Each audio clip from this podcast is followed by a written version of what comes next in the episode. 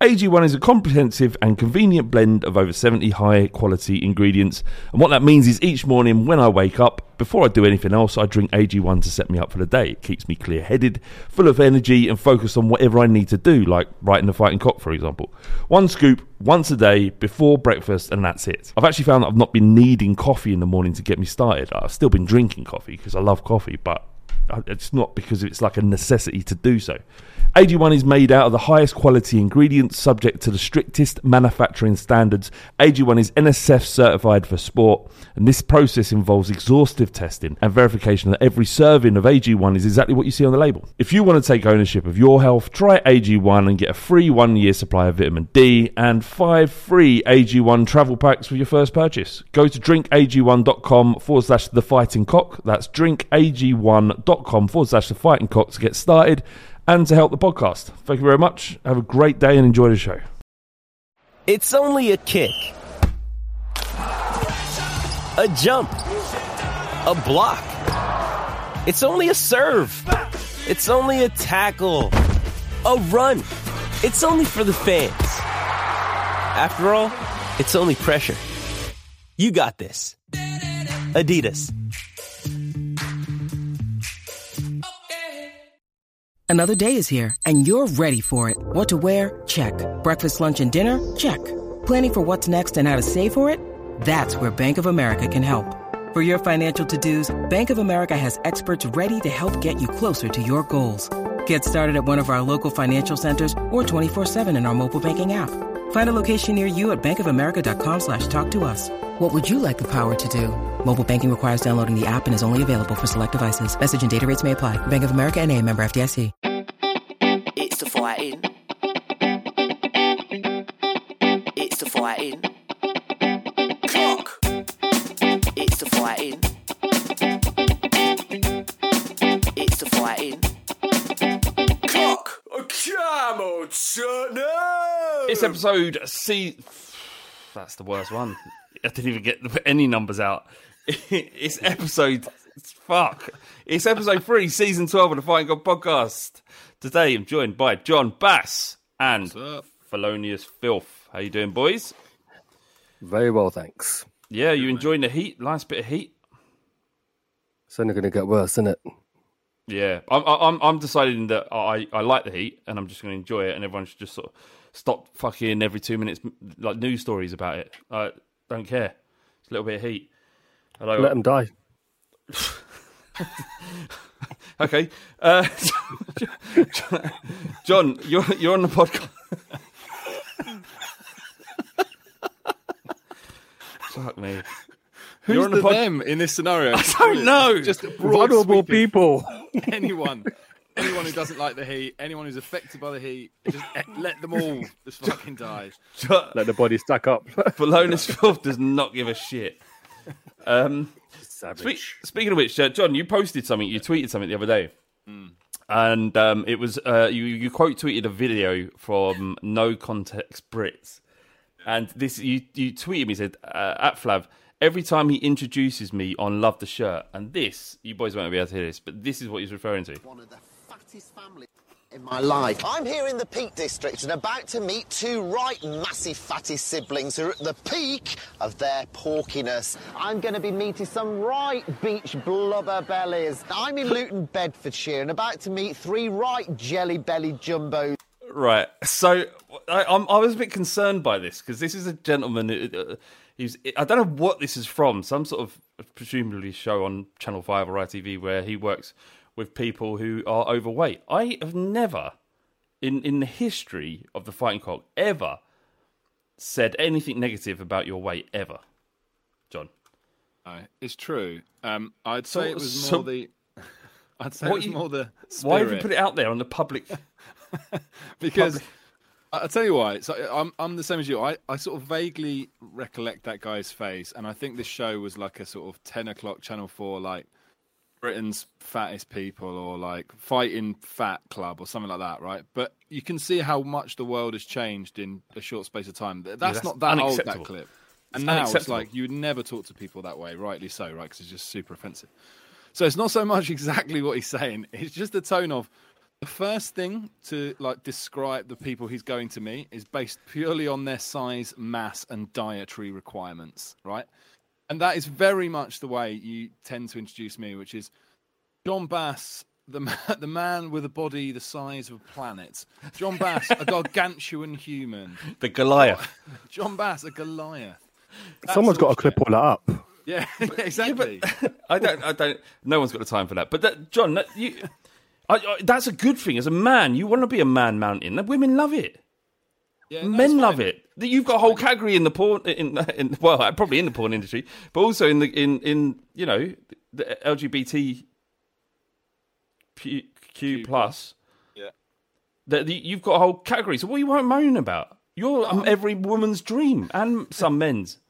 So stop I'm it. not- I'm not Stop playing a victim. I'm not playing the victim. I'm not moaning. I'm just I'm just m- merely highlighting how uh, funny it was. Uh, that it really did just remind me of our sort of interactions on a weekly basis. So I Such thought a- I'd just put it out there to the world for people to enjoy. Um, and as T said, the the dream scenario is someone goes back through the catalogue and cuts together a fighting cock version with um, you doing introductions to you know my size. But yeah, I'm, I love I love being a big cuddly man. There's nothing Yeah, it's such it. a massive, massive Goliath of a hairy man. juggernaut. as much. He, he's, John's so hairy. He, uh, John's body wear, uh, body hair weighs as much as I do, um, which is uh, which is fair. Uh, Apologies, John, if it took you aback. I, I won't do it. No, again. no. I'm just just trying to No. make people laugh at your expense. Uh, we Yeah. we got to get on with it. We got to get on with it, John. All right, we've, had you, on, we've given all you a chance to reply. Well, let's just get on with it, shall we? Bloody hell, fucking hell. Uh, lots coming up this week. Uh, we have a wonderful win against Southampton. What will that mean for the season? How far can Tottenham go? Can we win the league? How important is that game against Chelsea next week? The glorious Deki. Uh, why Emerson continues to divide opinion. We'll be answering loads of your questions as well. But before all that, you know it. Everybody knows it now. NordVPN read. Here it comes. Actually, you know, we usually start with a smut, but we're not going to do that this week. We're going to start with some Spurs stuff. All right, because you know that Tottenham Hotspur are in the Champions League, boys. Did you know that? You're aware of that? Tottenham Hotspur Yep. are play, they're playing in the Champions League this season. And one of the most frustrating things for a, you know, a, a- a fan who's going to watch Spurs play abroad is the cost of hotels and flights. With NordVPN, you can set your position to different countries and get cheaper prices. I had no idea about this. Other countries, you, you have different prices based on where you are geographically. So you pay more in England merely for, for being in England. You can use NordVPN to trick these airlines into thinking that you're in a different country and therefore you pay less, not just for flights but for hotels as well. So what could cost you 600 to 700 quid to fly to Madrid when we go, end up going to the Bernabeu, um, the uh, the Bernabeu and then and smashing them up. But you don't have to pay 700 quid to do it. You can use NordVPN to pay cheaper prices. All of this is legal. None of this is illegal. Um, so that's not a bad thing, is it? And people are still no going on idea holidays as well. that. That's amazing. I wish I'd done that before knowing where your wedding's going to be, John, because it would have saved me fucking loads of money. You know how much? You know how fucking expensive this bloody thing's costing. Yeah, I mean, I'm, yeah, yeah. I'm happy right. to be invited. I'm just saying it's been pricey. Yeah, yeah. I mean, it's pricey for you as a guest. I mean, it's it's going to co- it's going to cost me a little bit, mate. Uh, It was your idea, on. mate. No one forced you to do it. It's your idea. It was, it was. But you're think about it, right? You're just offsetting it. Um, when you use, you know, your, your NordVPN, you're just offsetting a bit of your cost for that. So it's fine. Now you can use that. Think about all the extra shit you can you can book when you're out there. That'll be cheaper because you'll be abroad. I, I was I'm so surprised that it's like it's this this situation where you can like depending on where you are in the world, you pay different. I mean, it makes sense because there's you know what people earn are different elsewhere, but you know you can take advantage of it basically. And the, the the thing about this is that anyone who's known who's travelled with Spurs is you get you get bent over the barrel when you're travelling. They know, they know what's happening. They know Spurs are going to the Camp Nou or they might be going to Munich or wherever it is, and the prices get hiked up for all football fans. And if you're not going to the Champions League, then you use it for um, to save money on uh, you know wherever you are going to be travelling for your holidays before the end of the holiday season. Anyway, um, let's get onto the spicy bit of NordVPN, the bit that I like the most. Um, if if I say to you, boys, quick answer, live Jasmine, what are you saying? What does that mean to you? Or do I like it, or do I know what it is? What is it? It's a pop up. It's, it's a it's a pop up when I when I go to certain places on the internet. It's a pop up. That's all I know Oh, about it. let's say the best thing in the world, right, is when you go down the pub with your mates later on the weekend, just out of the blue, just go to your mate, like Jasmine, yeah? How do they react to that? because they, they, they, you, you've caught them on the back foot, right? You've caught them on the back foot. How they react is fascinating. So most go, what? Huh? What? Hmm? I don't, don't know what that is. Um, but but what what NordVPN does is st- it stops all those dirty pop-ups from, from happening. Like hot mums in your area. Are you sick of wanking off to pornography? Well, why don't you go and visit one of the hot mums in your area? You won't get that pop-up either. There are no hot mums. I by the mean, way. I mean, it's, the thing is, it's like depends on where you are. So you know, if I'm in a certain spot, I say, "Yeah, hot mum's in Yeading," I said, "I've been to Yeading, mate." No, no. And and there's certainly loads of hot mums waiting for you to just stop wanking at two a.m. in the morning to chat to them. I don't know. Maybe um, may, maybe it's not like we're thinking about it in a sexual way. Maybe it's a temperature based uh, pop up where they're literally they are overheating and they need help. Right, and actually, it's hot mums. Literally hot mums. Like you know, like a dog that's been stuck in a car on a summer's day, and it's the only only the right thing to do is to let it out. This is a pop up. Like basically, they all sign up to this thing, going, "Are you a hot mum?" Like fucking yeah, I'm boiling at the minute, and then and it pops up. They know you're awake because you're out there wanking. They think right. They come round thinking they're going to get some. I like And the- then- yeah, you open the door and they're like, "Oh, thank fuck, I was boiling in there." I like the idea that these hot mums are out there and they're um they're they're really hot, and that's the only reason why. And they somehow think that, that they're they're trapped in these cars, these hot mums, or or in their rooms. And the the, the way to f- save these hot mums is is by adverts on X Hamster. Yeah, they know where all the strong, the strong, horny men are who are definitely going to come round and open their door, right? Which is all they need doing. They just need someone to come in, open the door. So it makes sense. So that's we've been looking at it wrong all these years.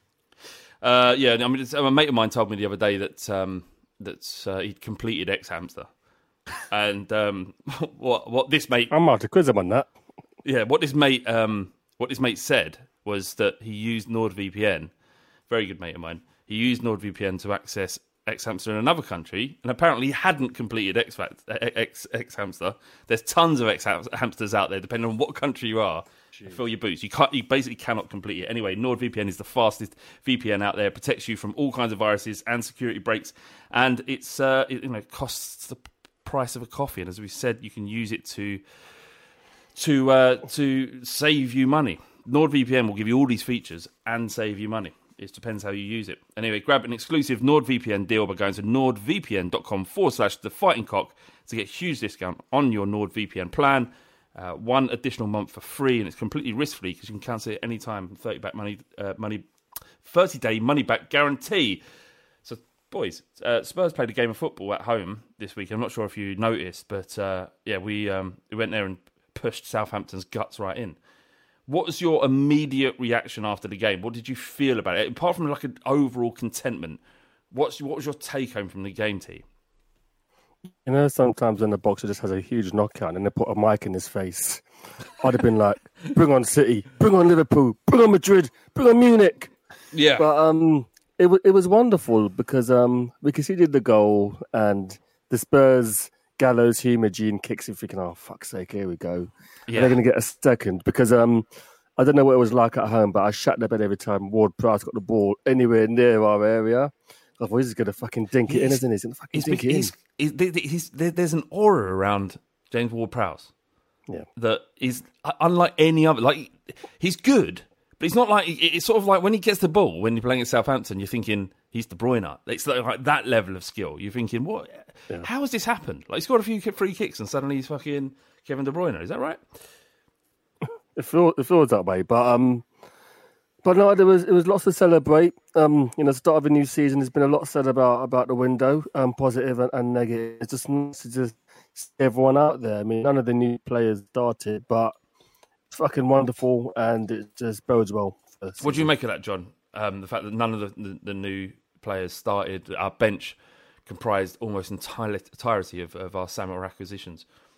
I think that's um I think that actually shows what we were trying to do over the summer, which is just to it wasn't necessarily about strengthening the first eleven. It was also about like creating a stronger squad.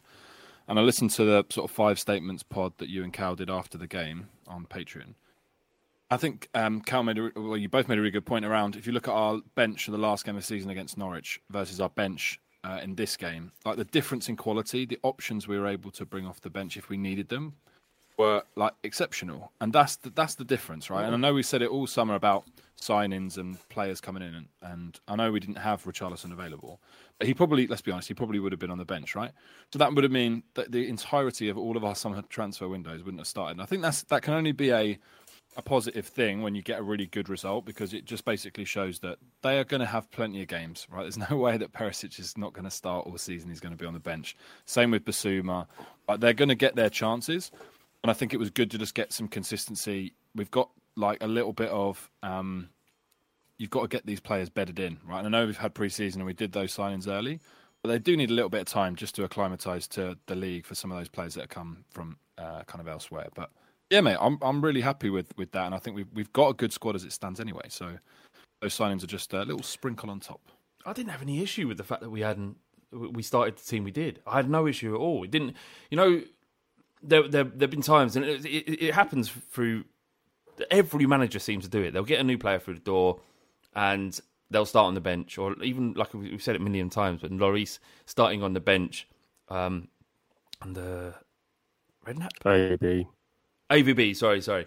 And um, you know, so just get him in. Bradford was obviously shot to bits. Just get Lloris in and let's start this this journey we're going to have together. Um, and and generally, you're thinking, well, that player we brought in is going to prove our first team. Based on the performance for for large parts of that game against Southampton, especially given the fact that this is the same Southampton team that beat us last year in February, actually, that I was super confident, even without having this incredibly deep bench that we were gonna we were gonna do it. And even when Ward Prowse scored and it was a cracking goal, and you know it's exactly everything he's about. I, I was you. That's a, I think that's a good question. Was you fearful, John? Was you fearful of the of what might happen after he scored that goal, or did you have faith in in, in Conte? Yeah, I had like I think sometimes these things happen. It's it's not it's very easy sometimes in these games um, to just kind of, especially when you're at home, to think oh, this will just be a walk in the park. We'll get a good result here because we've got a great manager, great players, all the rest of it. Sometimes things happen and you have to just deal with it, and that's really the mark of like good good quality teams is overcoming adversity. And like when you can see the goal kind of early in the game like that, and it, it will take you a little bit to kind of um, shake it off. But uh, to be honest, after that, we were excellent. Like our recovery from that position was was exactly what you wanted to see. They didn't look, oh, here we go again, kind of resigned. It was like, okay, fine, right, let's go again. Like we- we'll score enough goals here to be fine. And after that point, we we really were just dominant for the whole you know rest of the game. So yeah, it was fine. Uh, T, who was your man of the match? Uh, it's difficult to look past um, Kulusevski, to be honest. He was it was just amazing. It's just, you know, obviously this is going to be said ad nauseum throughout the season, but I just can't believe we've got him. But I think from the opening was from you know from the opening kickoff, he was just on it all game, rewarded with a goal, at, which is a, you know, when pulled the goal off was this amazing world outside the area. See the replay, just like from the edge of the box, to see they got it around the keeper, but. Mate, He was see it- excellent, and it's nice to see the synergy he's got with um, Son and Kane, and that they're both happy for him to have the ball. Sometimes you almost feel that when, when Kane and Son gave the ball to a Lucas or a Bergwijn, they weren't sure they were going to get it back if any quality. But I feel with um, Kulusevski, they they just let him do his thing because there's going to be times when he'll try stuff that doesn't come off. But it's, and that's, that's his first home goal as well. I had no idea he'd never scored at home before before last Saturday. But Was yeah, that it's his got to be him. ni- that- I think that was his ninth goal for Spurs. So it means eight have come away from home. That's mental. I Yeah. think you might be right as well. Yeah, mad. Well, I mean, and this is um, we had a question here from Dan, Dan the man in the trash can. He says, uh, "How long does Deki have to continue this form to not only be the best youngster in the league, but the whole bloody world?" I mean, John, if he continues this level of performance, like if it doesn't drop for him, like this is what he can deliver, and no doubt will become better in the next year or two then you are it if if his level doesn't dip below where it is now, you are talking top level European player. One hundred percent. I mean, it gets mentioned on every podcast since we've signed him about how young he is, and it still doesn't really sink into me, just because the the way he's just come in and just been levels above so many like quality players, and especially players who are of a similar age who get accolades more than he does. I mean, I've uh, seen a few people make the the Foden thing, like they're really close in age. And Foden gets talked about like the future of like not just British football, but like European football from an attacking point of view. Yeah, Kulusevski's numbers are way, way better than Foden's. Like it's not even, it's, just- not actually close at all. Like Foden, Foden's just been around for years, though, isn't he? Uh, he's Exactly. been- He's, he's got a reputation as like, oh, he's a pr- prodigy. He's going to do this and he's going to do that. It's a little bit like Saka as well now, right? He's like got a reputation as like he's going to be this, he's going to be that. Kulu is that right now. Like, he is that guy, and I think that um, there's a stat about since he signed for us in terms of goal contributions. Or sorry, goal involvements. Like he's third on the list behind Son and Kane. So we have basically the, the top three since he signed for us. And it's like Salah and De Bruyne. So you're talking like top top players in the bracket since he's joined Spurs that are doing stuff in the Premier League to the same level as him. Like it's unbelievable. So yeah, mate, if he carries on like this, he'll be one of the best players in the best league in the world. That's that's what we have to say. See, um, Son and Kane were relatively quiet by their own high standards, uh, which gave Kulusevski so much space because they. It seemed to me that Southampton done a lot to try and put huge amounts of pressure on Kane when he had the ball. It seemed like they were kind of trying to negate the fact that he was trying to drop and spin and trying to play Son or Kulusevski in or another player who might be overlapping. But he wasn't being able to do that because they, they really put did a number on Kane. They just didn't give him a chance. Every time that he tried to set himself, he had like three players around him. Son, similar, but to a lesser extent, he had a little bit more space. But it just gave Kulusevski freedom. And I just want to, I guess, I'm going to ask you, is this the best front three in the league? And if it's the best front three in the Yeah. league, does that make it the best front three in Europe In outside Europe. of PSG? When you need mealtime inspiration, it's worth shopping Kroger, where you'll find over 30,000 mouthwatering choices that excite your inner foodie. And no matter what tasty choice you make, you'll enjoy our everyday low prices, plus extra ways to save, like digital coupons worth over $600 each week. You can also save up to $1 off per gallon at the pump with fuel points. More savings and more inspiring flavors make shopping Kroger worth it every time. Kroger, fresh for everyone. Fuel restrictions apply. Or the world. Well, the world, yeah. but If it's European, it's the Um, world, isn't it? It's probably. It's up there. I mean, I, I would definitely say it's up there. Um, I'm not. I mean, not to talk about other teams too much, but I didn't see the Liverpool game. But just like um, Nunez did all right in his first game, so is it? Is it him, Diaz, and Salah? Maybe, maybe they're the top three, but we're not far off from at all. We're definitely, definitely on, on that level. I'd Yeah, say. very special. Did, did you any cause for concern at Son and, and Kane being quiet, John? Nah, uh, if anything, uh, this is a positive for me, if I'm honest, because those two they're always in the mix, and it does get to that point of, well, yeah, that's their job. Right? So it's always a bit like, like reliant on them. I find a weird phrase like that's their job is to score score goals and create goals, but it, it, it is always nice. I think when teams can score and they're they're essentially their best scorers aren't involved because it just shows that you can when you need to uh, other people can chip in. So I, I didn't think Son played that badly. I didn't think Kane played that badly. I, ju- I think they were trying they were trying a little bit too hard. I think Son was uh, Son particularly like it was a couple of occasions he should have slipped Kane in, and then after that Kane's in trying to get shots away, and that's just the nature of having two strikers that are at that level. Where There was that moment where he uh, Son was carrying it across the box, and he's just like shoot, Yeah. shoot, shoot, shoot. Why won't you shoot? Like, like I, like I'd know, and I'd reacted much better than Son could in that moment. But it just felt like just ping it, fucking is it, and then Kane's sitting there and he's waiting. Kane wasn't in the best position to score in that instance either, because it, the keeper could have come across and it would have been difficult. And and you can't ask, or, or you can ask Son to pass in that instance, but you can't blame him for wanting to take it on because he's we've seen him do that so many times where he's just he's just buried it from that position. He has the technique to do it. Um, but there was that moment where Kane didn't receive the ball. Son was on the floor because he sort of fell over after he hit the ball, and um, Kane had a go at him. I think he might have thrown a few aspersions at him and Son. I won't go into the reckon so. details. Yeah, I what you so. Um, what? You, how, how Chingford did he go? I don't know. I reckon he probably just um, I reckon he punched wall and went back in, in the tunnel. You know what I mean? Yeah, I can lose Uh, it. But there's a couple of things I wanted to bring up actually. Um, one of which is um because you talked about the subs and the depth, right? And um, they took off Sessegnon, who's probably one of our better players, for Perisic. I just thought so. Walker, even the he'd been unragged by Sessegnon for that game. Then you bring on Perisic, who's just like just like trying shit out. It was just like we tweeted. wow. We tweeted at the times like, imagine being four-one up against in the Premier League and then bringing on Perisic, our first sub. our first sub, and it's Perisic. It's just un, un, and I just do. We want, we want to talk about potentially what we could do this this season, given this result in a bit. But I just like it does feel like this is different to what it was before, and I know we get this gets aimed at us a lot. Like, oh, next season it'll be different. Next season it'll be different. But this is this season, and it feels different. It's not. We're not talking about next season.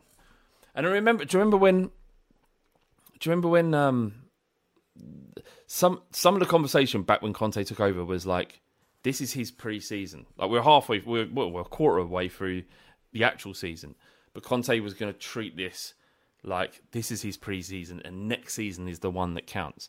Now the the beautiful irony to that is that we he got us to qualify for the Champions League from 11th, I think it was, and we're we're now in the Champions League, and no one expected it. But it doesn't change the fact that this is Conte's season, not that one that we just passed because there was untold challenges. And we talked about how light the squad was against Norwich on the final day of the season, which we had to draw, I think, or win. I can't remember. That's a better Arsenal result, whatever it might be. And um, yeah, we, we, we kind of find ourselves now in a situation where we've s- swept aside uh, Southampton again, the team that beat us in February and played very well, came from behind twice. It's not a team lacking spirit. It wasn't one that was demolished by nine goal drubbins or Hasenhüttl was all over the place and it was the end close to the end of his demise. This was a, a Southampton team that was playing well and did play well against Conte's Tottenham. And now, given the fact he doesn't have the challenges he had then, and he could turn to the squad to finish the game off, meant that we did. There was no point where this was any worry other than maybe the, the couple of minutes around Ward-Prowse's goal. I haven't got a question. I've just said loads of stuff. Uh, John, say something. I think I've got a thing T. with, Go, um, go, go, T, go. the thing with the Southampton goal was um, I'm watching the game and I'm kind of a bit anxious because you know we're a goal down, but then I kind of I think someone actually near me mentioned that they've not really had a shot on goal, have they? Apart from that shot from Ward Prowse, that we actually were on top. Sometimes it takes something to just jolt you back into reality because. I watch the game in the context as being a Spurs fan. Like I only care if we're winning. You know, if we're losing, I, I can't just say yeah, but we're playing well. I'm like, fucking, why are we losing for? It just just felt very irrational at, at that time. But we were all over. We were creating so much, and there were just so many good performances from, from all around the team. And um, and I guess if um, Richarlison was on the bench and Kane and Son were underperforming, he could have brought him on. And how do you even deal with Richarlison because he's not like he's very chaotic and he's good, but he's very chaotic. How do you even as defenders? How do you even fucking you know um, legislate for that? See, we're going to get to a situation where, where that is going to happen. Richarlison will come on for an underperforming Son or Kane. Probably less so Kane, and almost certainly Son. Do you think that that will pose problems? Do you think Son will throw a hissy fit if he gets taken off on 59 minutes for Richarlison? If he's playing like he did the other day? I reckon he will, but I don't think that's necessarily a bad thing. I I would struggle to think that Son would um, put himself before the team in what could possibly be a massive season under someone like Conte, who none of the players have seen his like. Obviously, Mourinho has that kind of gravitas, but Mourinho's sort of on, on the way down. But Conte is like very much one of the best managers in world football right now, and you can just see the difference in the team from when he's on now. So, if Conte, um, you know, subs him off early, I don't think he'll be he'll be too mad if he end up still winning. Any thoughts on that, John Boy? Yeah, you you want players to be annoyed to be taken off. Like, I never understand that thing of like, oh, he's annoyed. Granted, don't do a Garley and like just fucking lose your shit at uh, disrespect the club. But like, it's okay if he's annoyed that he's coming off because he's either annoyed at himself for not playing well enough, or he thinks that he was playing well. In which case, the next time he plays, you best believe he's going to put in more effort to be like, I'm going to show you that you shouldn't have taken me off. And also, you know, to T's point, this is a huge season for us. Like I, I really do think like Conte believes we're gonna we are he wants to win the league. I think that's his aim. His aim is I'm going to try and win the league this season. And so the players have to buy into that. And if that means as a player like you're getting dragged after 65, 70 minutes if you're not playing well, that's it. Like you just have to accept that and you have to be ready for next week. So I think we we're just in a different place now where nobody's safe essentially, and that's a good thing because you want you want the squad and the team to be put in the right direction. It's not just about you know Son and Kane um, being our best players, therefore they're, they're untouchable. Like there were a lot of games last year when Son was not playing well, and we didn't really have an option to replace him. We do now, and so it'll be interesting to see how he um, how Conte deploys him. I've been scrambling around to try and find the tweet from uh, Fabrizio Romano talking about the young left back from Udinese, who it looks Mhm. like we're we're about to sign. I can't remember his name. Any, do you guys want to have a punt at it? All I know is that his name is Destiny. I forget what his surname is. That's fine. Let's go, let's go with Destiny. And um, the, the the great thing about this is not that we're signing this player called Destiny, who apparently was only behind Perisic in the amount of goals or chances created from his position in the league. Um, but the fact that Conte wants to buy him and we're we're loaning him back to Udinese. That's the most exciting thing about this whole story is the fact Conte is not looking to leave; he's looking to build for the future. Did, did anyone else pick it? Like, did you pick up pick up on that, John, or or is it am I just being hopeful? Just Yeah, well- maybe maybe Conte's he's found his home and he's ready to Maybe. stay. I, I, look, I, I think with the whole Conte situation, I, I think you said like many times, contracts are meaningless anyway, right? Pep signs a rolling one-year contract. Some managers sign a four-year, and then they get sacked after eight months. Like the whole thing is, it's just an illusion of security anyway. So the only thing that you can like really know whether or not your manager's happy and going to stay is if your manager's happy and he stays.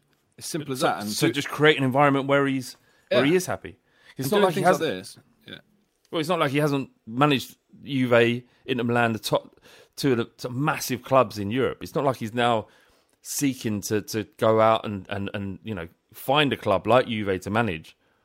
So a, a contract doesn't protect. If a manager wants to leave your football club, contract doesn't protect you because they are the figurehead. If they're not happy, then the squad won't be happy. The training won't be as efficient. The tactics and the passion on the sidelines won't be there. All the things that Conte relies on. So it doesn't matter if you have a contract, a contract with him or not. All you got to do is give him the foundations from which he can build. And if you do that, then perhaps he will be happy forever until we don't want him anymore, and then there's no contract to worry about. Maybe, maybe I'm being too idealistic. Not sure. T. His surname is Udogie. I, I looked I looked that one up, but um, he wasn't he wasn't in the squad over the weekend, um, the Udinese squad. But um, it does look promising.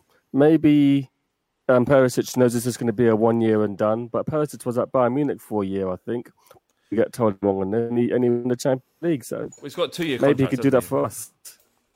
Maybe two two year contract though, so he's going to be at least two years, unless Oh, we sell him. okay.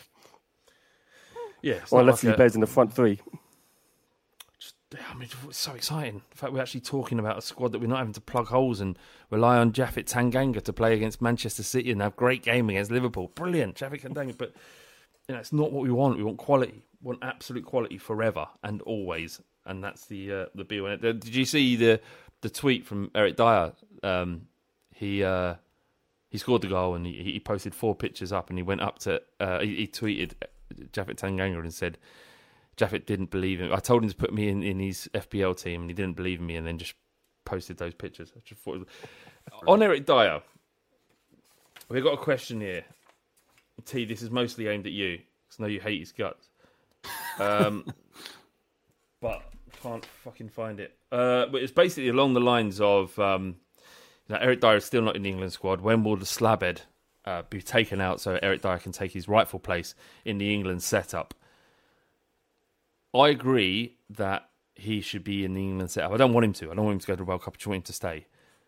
But Cal told me in you was, you was having a private conversation where you whispering at each other's ears so no one could hear you, but you you think Eric Dier could be upgraded upon.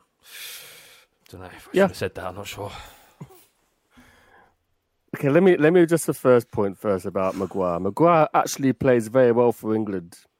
It's one of those ones where shite for his club, good for his country. So it is a conundrum because you pick players that are on form. So that's why he's, uh, Maguire starts for England. Also, I it looks like England are starting to play with a flat back four, and I don't know if Eric Dier is that reliable in a two as he as he is in a three. So he should at least be in the squad, as you've said. But as for as for starting games, I think with I think the Maguire and Stones partnership won't be broken up if both are fit and, and able to play. Um, as for what Cal said, stand by what I said.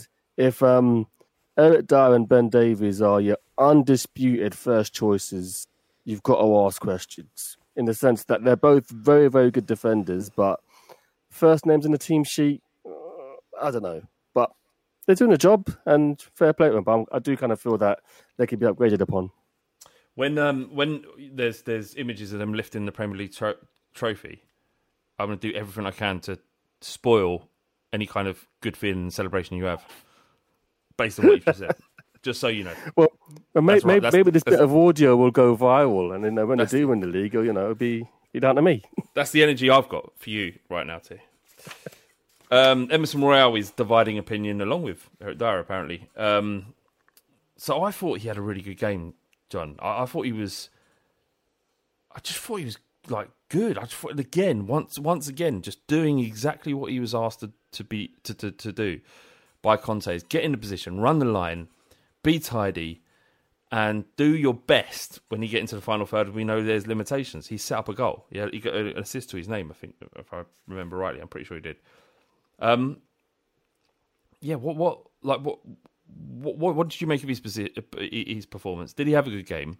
And should people lay off him a little bit?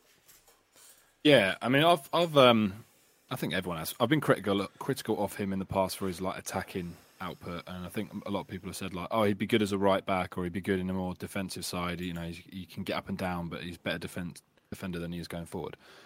But the sort of second half of Conte's run last season, and a little bit of we've seen from him pre-season, including this game against Southampton, I thought he looked pretty good, like pretty decent, and I really do think that Conte obviously thinks there's something there because there's an ample time um, to rotate him out. Essentially, I think he's, um, players as well there. yeah, to- we've got players. I mean, put it this way: I got a message from one of my friends who's a United fan, and he was looking to put some Spurs players into his fantasy team, and so he was asking me about, do you think I should take Royal out for Spence? And I was like, well, I don't think Spence will play much at all this season, if I'm honest, because I think basically it's Royal and Doherty to fight it out. And at the moment, like if Royal is playing at this level, which is pretty decent, I'm not saying it's like Dani Alves, peak Dani Alves years, but it's decent. And it's going to be hard for Doherty to get in, to get You back can't- in, you- let you alone can't- Spence. You can't drop Emerson Royal off that performance, and certainly that comes off the back of the last three games of the season. Where, remember, everybody thinks about the game he played against Watford, where he had almost forty opportunities to cross the ball and never found one of our players. But by the same token, he went to Anfield and got man of the match in a game we could not lose. So you, you you got you, you can't. ju- I mean, everybody. I understand if people are being selective in their memory, and I get it. And if you've made up your mind about a player, and I understand it, I've done it myself, and, and I continue to do it. I have agendas against certain players, and it's difficult to let that agenda go. But until Royal has a super bad game, we just got to give him the benefit of the doubt. I think Charlie G sent a question says, "Why is everyone mugging off Royal? He's been consistently improving and is so hungry to be a part of the team. He played very well yesterday too, and Conte clearly believes in him. Don't get it." That that's a big part of it as well. His willingness to just be uh, involved. He never made a stink. He just he continued in, in, in Spurs media. He continued to be positive, despite the fact that Matt Doherty had become our first choice right wing back, and yet he was there. And the, minute we are we needed him, not only did he just stand up, he he made us better. So you can't you, you, if you're chucking players, if you're ready to dismiss players for playing well and performing well and showing the right attitude, then I'm not sure what you actually want. What do you what do you make of these situations, T? Well, I actually had a conversation about it. I think it was either half time or after the game. Well, with Cal again. And I is it? said, fucking no, not not this time, not this time. I managed, managed to shake him off this time. Um, um, but um, They should call him was- Cal the Rash. He's always around. so um, I said that I thought Real did all right, and I I, got I don't mean that, Cal. I don't mean that. don't take that to heart. That was a joke. It's a fucking joke. Sorry, carry on. And I kind of got jumped on a little bit for saying that he had a good game. The thing with Royal is that it's effort. It's hundred percent effort. It doesn't always come off. It's not always effective, but it's always willing to try. Um, I do believe we probably will need someone of maybe a better end product, someone we know is going to get a few more assists because um, the way the wing backs are set up, he should really be, you know, getting better, getting better numbers than he does. But he's going to be a fan favorite because of his, you know, unwavering commitment to the cause. He does everything that's asked of him, and you know, um, I think I think for now, for now the place is his, but maybe by the time the World Cup comes, it might be a different story again. But it's nice that Yeah. we've got options. Indeed, indeed. Um, if it ain't shiny, I ain't interested. He says, "Is the yellow card on the jersey a warning to other teams about how many yellow cards we're going to get?" Yeah, if we're not attacking the goal, we're attacking you. I love that. Um, this is off the back of Romero's scissor challenge on on Romeo, Romeo, yeah, sorry. And uh, so that uh, the first part of this game, I was in a car, and I won't go into really. It's just boring, but I, I, I missed the first part. I was listening to it on the radio, and they were on the radio. They were going, "Well, that's a that's a yellow card. Like it's, it's dead certain yellow card. I mean, this is, isn't even a conversation." And the ref goes, "The ref hasn't given it. Like I've watched it back three or four times, and it's like so much of a yellow card. is unreal. I guess the question is, John, is is is it a problem that he can do something so mental? Is disrupting their play when they're attacking worth the yellow card or the risk of the yellow card, or do we simply accept that this is what Romero is and he, we should never ever change him? What, what, where are you at on that? Um, I think we have to accept that there is some method to his madness. Like he obviously gets booked quite a bit, but I think he was a couple of bookings away from a suspension the end of last year, and then didn't get another booking. Like he, he's, I think he is clever enough to know there's a line, and yeah, sometimes he will be right at the line, and the ref will basically book him or send him off. That will happen, right? Because when you play the way he does, that is going to happen at some point. Just law of averages. But I think actually he's pretty smart in what he does. I've I've noticed that he's like quite prepared to for certain players just smash them as early as possible. It's old school. Like just let let them know that they can't like take a touch. And some players are really really good players, and we saw it I think last season that are good enough to not have to take a touch and then lay it off. We'll just play one one touch passes and try and go around him that way and that might work, right? But it means that they're having to do much more difficult stuff than having a touch, hold it, back in, find a pass, take more time. And the more he does it, the more that that becomes like in the awareness of players, and they start second guessing it, thinking it's going to come, and then Yeah. he doesn't go tight. They they try to flick it, and he's just there and intercepts it.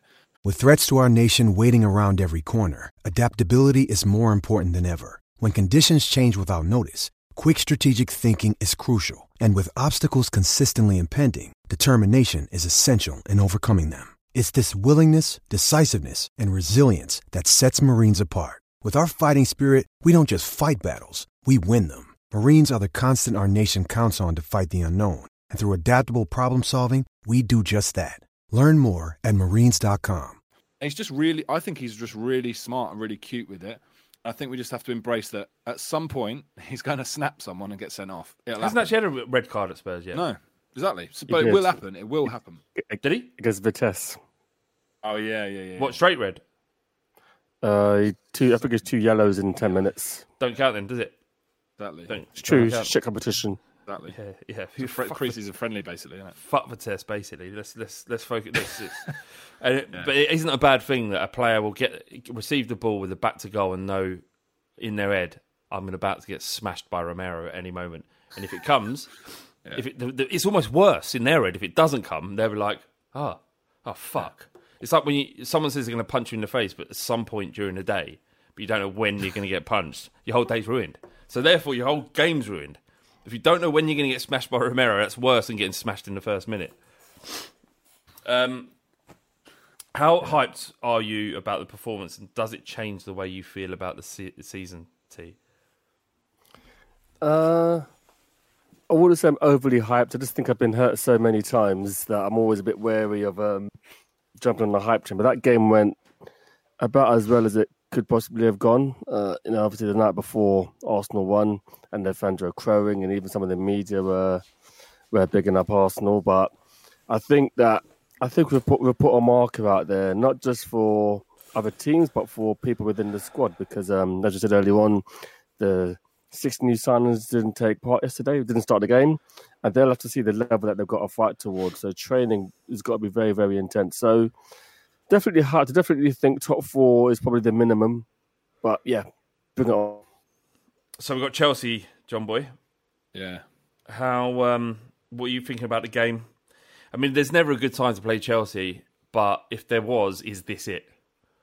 So I've seen a, a lot about Chelsea, and I I don't know whether like I've um I've completely missed something or not, but I feel like um like there seems to be them getting slated quite a lot, and I appreciate they've had all these problems like off the field and stuff like that with their finances and all, all these other various different things like going wrong at Chelsea, but they still have very good players.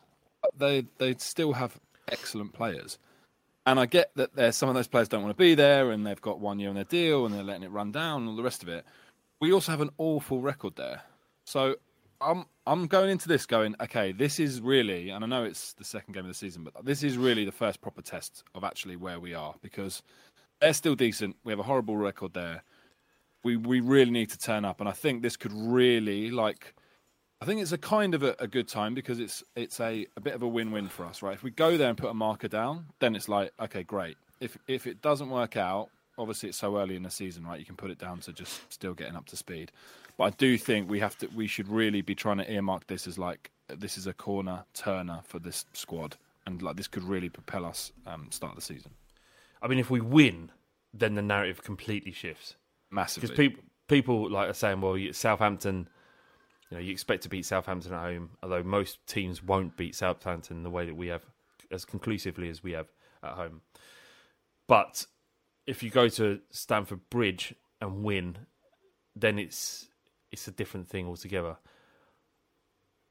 Uh, right now, if you had the opportunity and you and you took a one all, if we we could guarantee a one all draw, would you take it, T?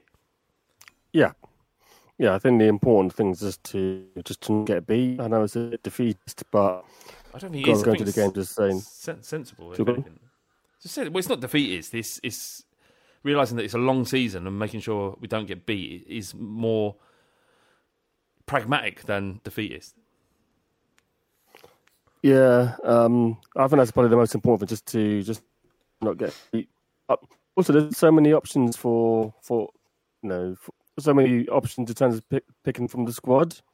It just feels an awful lot better than in the past, where I don't know you could see a Harry Wink starting the game, for example, be like, oh fuck off. I just think I'd be happy with almost anyone in that squad from We- Saturday. We know that Matt Doherty isn't going to start as left wing left wing back. That's that's what we oh know. please, And- and- sake! And this is the thing is that's the, that's the caveat that you have to add to those two games that we lost against Chelsea. We lost one in the cup. Did we? No, we had. Did we have two legs in the cup? Yeah, we Um, lost four times.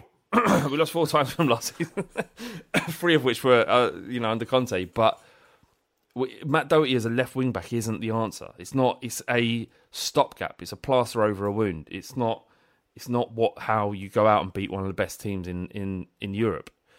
Um, so let's see what happens with a squad, especially because it's early in the season.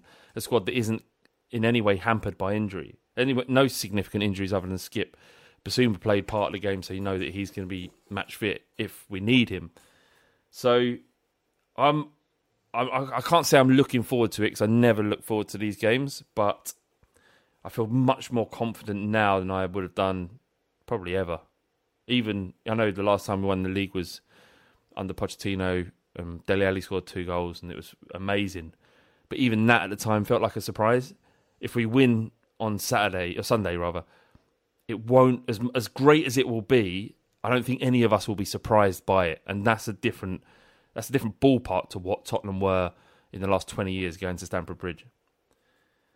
Don't know. Agree. Agreed. Okay, uh, we've got some questions here. Uh, Ken Mertes, he says, a lot of noise about prices of pints at the local pubs. Wife and I are flying across the pond for the Fulham game. What is the Fighting Cock's recommendations for a pre-match pint? The stadium, uh, number eight, Bricklayers, Bill Nick. what's the difference in atmosphere? I don't think there's much of a difference in atmospheres. I think probably the number eight or what used to be the Bel Air is probably the. They can't really divide them really. Where would you recommend, boys? Uh, T, where would you recommend if, if if you'd never been to Tottenham? Where where would you go? What pub would you go to? It's, it's difficult to tell. I mean, you know, there's, there's there are quite diverse pubs in Tottenham. Depends on what you're after. If you're not offended by seeing a few strippers, then you go to the Bill Nick. Um, if you um, if you want to have poor quality lager, but it's near the stadium, you go to the number eight. Um, if you happen to be a bit more hipster, you probably go Blue Coats or I think it's a High Cross and Beavertown next to the stadium. But also, there's decent options inside the stadium. But as Flav kind of alluded to, you're you're paying six quid a pint in the stadium, and in most pubs around Tottenham. So I don't know, Yeah. maybe people might start going to um, Liverpool Street or Wood Green or whatever. Is that how Sorry? much is is that how much a pint is inside the stadium? Six quid. Yeah, don't quote me on that because it was the Beavertown was all six quid, and I believe the Amstel was over six quid. But it might be another pint, some of that's below six quid. But um, yeah, We, it's um, pretty pricey. I, I, I live in Wiltshire, in the middle of nowhere, and, and uh, a, a pint of Madri is five pound fifty out here. So I don't think this is uh, restricted to the area of Tottenham. Although football fans tend to get fleeced wherever they go. That's why you should get some NordVPN if you're travelling away in Europe. NordVPN.com forward slash the Fighting Cock. Get your offer in. Save money when travelling to watch Spurs play. Um, yeah, well, there you go. There you have it. There's lots of options. You can't go wrong, mate. Especially if you're coming from the states and you've never experienced going to Spurs before. If you're in the stadium or in one of the, I think if you want a more authentic experience of what it's been like over the years, then go to go to one of the pubs around around. Um, I'll probably say uh, bricklayers. I'd say, uh, do you know what? I'd probably say Bricklayers as well. It's by no means the best pub, and the beer is not great. But in in terms of experiencing what it's, you don't go to football to drink good beer. You never have. You go football because you want to spit on away fans, and if you want to do that, then the Bricklayers is your answer, my friend.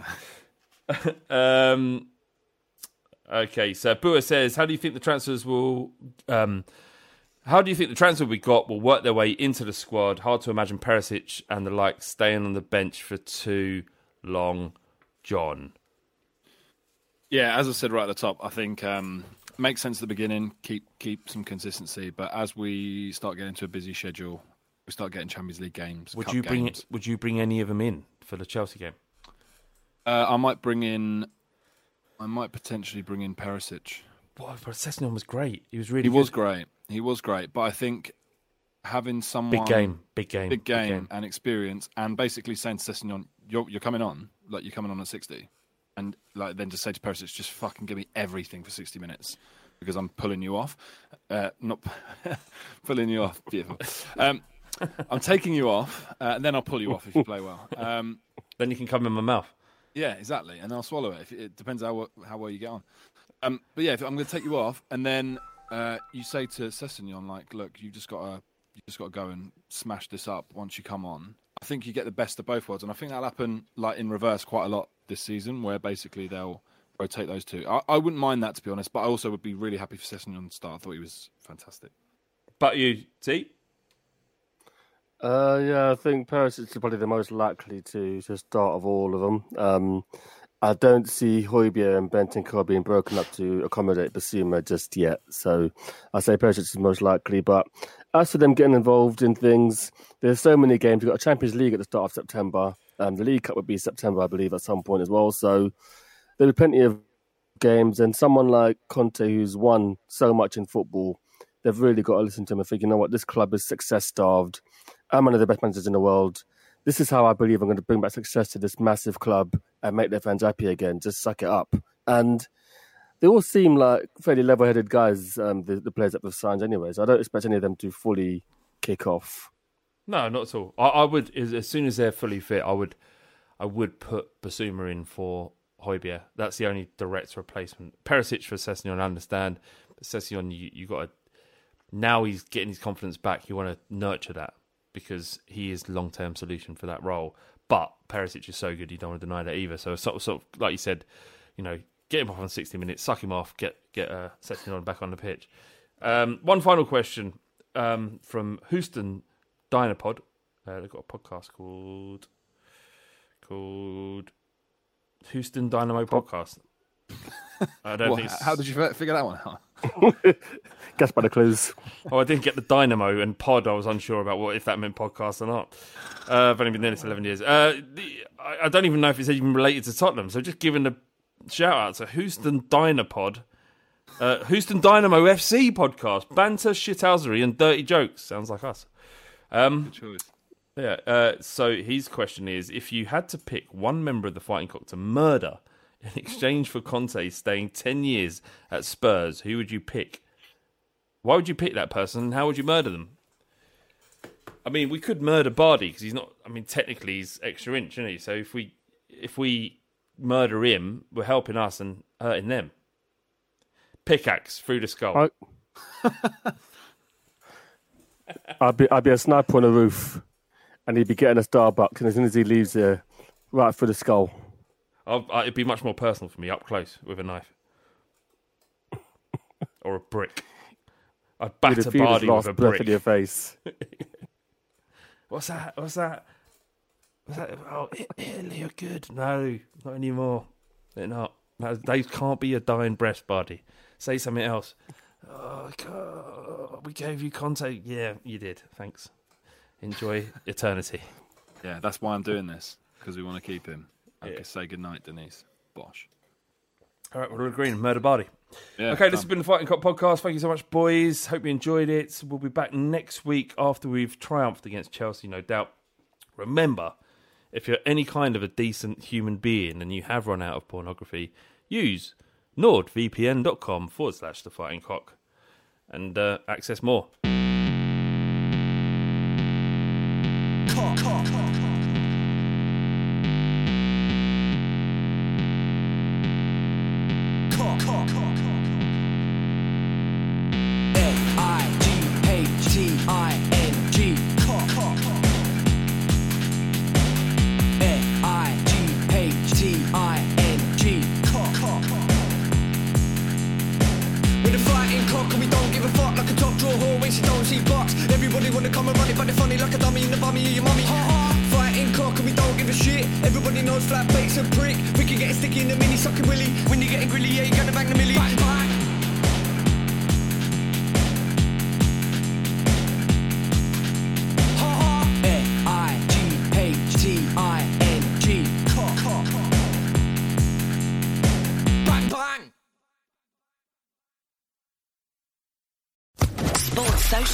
Podcast Network.